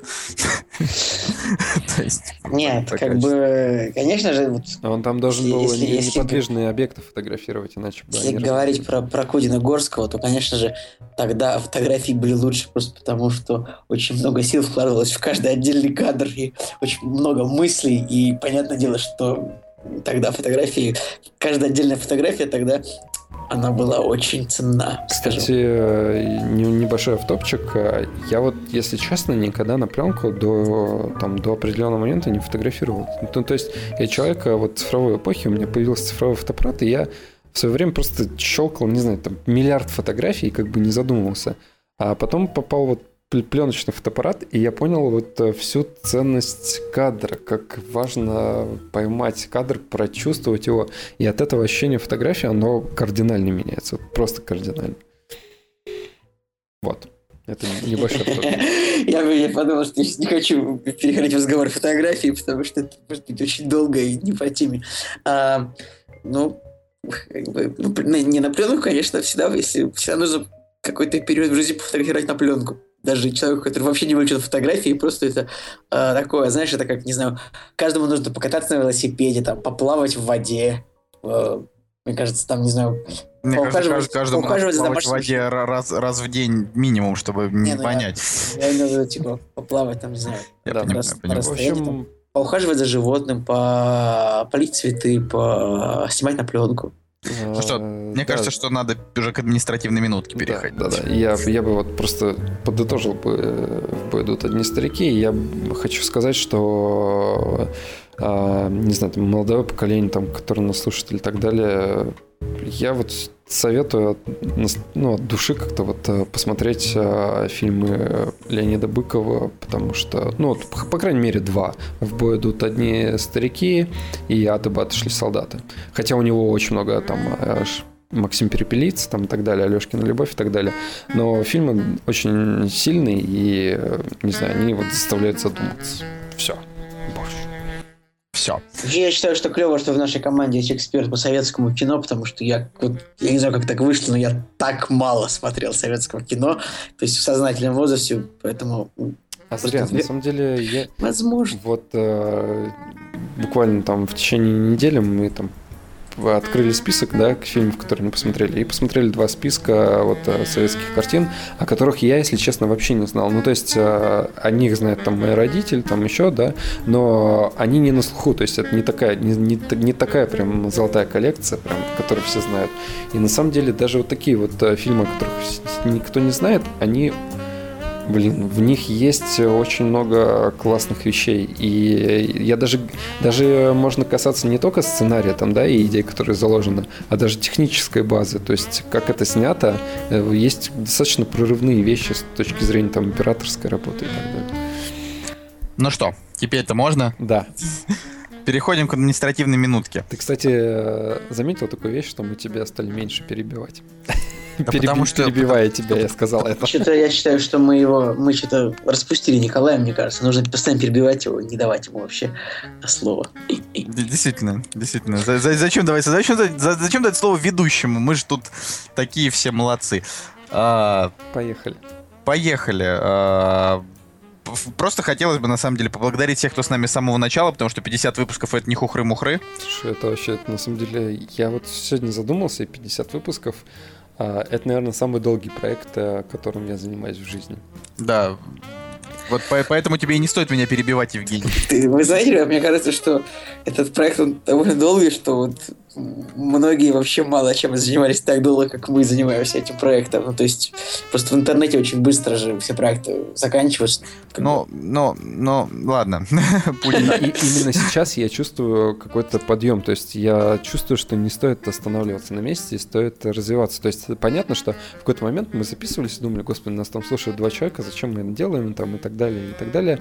Но вот сейчас, э, вот лично у меня, есть э, такое ощущение, что мы на верном пути, и э, как бы все еще впереди у нас. Вот. Окей. Нет, это здорово. Как бы мне кажется, это же... Что? Нет, я просто я не хотел сказать. Я не, не хотел говорить окей. Я хотел продолжить, так что, ну, Николай. Э, Я вот сейчас тут... Иногда бывает такое настроение, когда хочется произносить много таких воодушевленных речей, но почему-то сейчас вот я, у меня просто нет эмоций, чтобы произнести это все. Хотя, конечно, выпуск номер 50 надо бы что-то сказать. Как бы спасибо тем зрителям, которые с нами от начала до конца, которые неумолимо пишут комментарии а, и отмечают какие-то моменты, что хорошо, что плохо, это очень важно, правда. Особенно, то есть всегда лу- лучше, когда когда хочется написать комментарий, нужно это сделать, даже если он, в принципе, как бы разносит в пух и прах все, что мы делаем, но так мы хотя бы знаем, что у нас есть аудитория, все такое. Ну, понятно, что когда есть какой-то от- отклик, э, намного легче Типа, Ну, плюс, я, я- ну, теперь мы будем, будем, будем делать видяхи со всех больших премьер. а, минимум раз в неделю. Ну, в смысле, я думаю, раз в неделю будем выпускать подобные видео. Стараться. Вот, э, и мы надеемся таким образом, что вот видеоконтент, который проще воспринимается, привлечет больше людей таким образом э, к прослушиваниям подкаста. Потому что, ну, я как э, человек, который придумал название «Кактус», я считаю, что это дело бросать нельзя, и даже если нам уже все будут говорить, да, ну, то есть нам, нам с самого начала говорили, ребята, э, формат подкастов уже никому не нужен. Он, может быть, и правда никому не нужен, но нам он нужен. Вот, и если вы с нами, то one love, братцы. мне кажется, даже не one love, а как бы просто eternal love, ну, типа, бесконечно. Да, Эх. и я вообще просто думаю, что столько всего интересного произошло за эти 50 выпусков. э, Есть что вспомнить. Это как минимум круто. Черт, черт возьми, я записывал, Ну- я записывал, записывал этот выпуск, будучи брошенным. я записывал А, выпуск я могу... пьяным. По-моему, у Жеки все как бы хорошо за год, типа. А у, у- у- ну, а у нас, да, у нас забавные довольно с Николаем истории в этом смысле были. Вот Стоп, я помню, вот- когда мы записывали выпуск на ноутбуке, который не сохранил э, подкаст, который мы записывали там по 40 часов, и который пришлось записывать. Реально, реально мы А, наверное, вы не знаете даже. Один из, один из выпусков подкаста, который мы записывали, он как-то был наполовину не записан, и его пришлось записывать снова, и нам пришлось снова говорить все те же фразы. Я В даже, смысле, там не совсем те же, то есть мы там как бы, по- ну, а а вот мы с и, вы даже не узнаете, что Причем, это а, причем даже какой-то подкаст, а, вот, по-моему, этот же, мы там только, только с третьего раза, по-моему, какой-то записали даже. если Да, да, да, да, да. И говорю, и вот э, было, было забавно, что э, ну, Что мы не бросили. было, да. Нет, вот я просто, я просто помню, что когда мы записывали, мы записали целый выпуск, и он не записался, и мы тогда такие, типа, что? Я тогда еще просто хотел приехать, где бы ты там ни было, выкинуть тебя в окно, но, блин, мы тогда так устали, и мы просто записали новый подкаст на утро. Да, мы говорили, были просто, просто... Тебя тогда мертвы. не было, тебя тогда не было. А, ты об этом. Это было Я просто- сначала, я- когда мы я вдвоем, все еще, потом, когда был ты. я, я все еще думаю эту историю, которая была со мной. Но эти, эти, эти обе истории были абсолютно дикие, потому что э, как бы говорить интересно на протяжении часа, а потом говорить это заново, ну то есть причем реально, то есть мы там уже э, в какие-то моменты там, типа кто-то говорит, блин, а помнишь, там была клевая шутка, и мы не вспомнили, а там, там реально была тема там... Представляете, вот столько шуток погибло из-за того, что вот из-за технической неувязочки, ребят. Технические невязочки, да. Вот, но я думаю, что если если мы не бросим это дело и все будет развиваться, то рано или поздно Николай перестанет звучать как из пещеры, я тоже не буду звучать как из э, задницы носорога. Нормально я звучу. Ну, как, Ты- как в нормальной пещере. Ты в заднице носорога. Ну, в заднице носорога так, так ты... В пещере это получше, чем в заднице носорога. Ты уж прости меня. Типа, у меня тут... Нам, нам, пещере- нам расскажет, это герой фильма «Братья из Гримсби». Может, у меня пещера комфорт-класса. Типа, паркинг отапливаемый. Он продолжает. Как же я. Вот, ну, короче... Я сейчас больше думаю о том, что, типа, за 50 выпусков подкаста оно много произошло, на самом деле, и в жизни у нас. И сейчас в жизни у нас у всех так все стабилизировалось, я бы сказал, типа. Все ну, прям очень, очень приятно нормально. стабилизировалось. так, да. Да, и так вот сидишь, думаешь, что... э, Ну, короче, ладно, хватит. что, что, что кактус, он, он прошел с нами через все. Вот. И еще раз слово- хочу давай поблагодарить. у, нас, у, нас сейчас, была- у, нас, у нас сейчас была такая речь, вот будто у нас уже там 200 тысяч подписчиков. У нас, у нас 50 выпусков, понимаешь? Это, это, важно, это важно в первую очередь нам. Поэтому мы об этом и говорим. А, Я думаю, что слово... слово... Знаете, как говорил Иисус?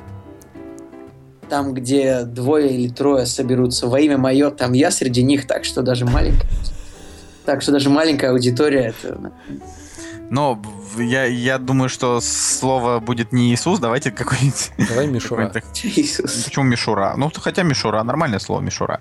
Да. Не, давайте, ну, что-нибудь Нет, связанное ну, ну пусть, пусть будет Мишура. Все. Ну, не связано с. И что, Же- Жень- Женя, Женя не придумывал слова никогда. Вообще Пусть будет Мишура. Я буду, я буду защищать Женю. Хорошо, ну я, я выскажу такое предположение, что было бы лучше, чтобы слово было как-то связано с юбилейным выпуском. Типа, Жень, может, что-нибудь придумаешь другое. Ну, ладно, хорошо. Просто просто Мишура, оно такое вполне дурное слово, и почему бы его, почему бы его не взять? А, окей. С вами был Кактус и Николай Солнышко. Николай Цугулиев. И Евгений Москвин. Пока-пока.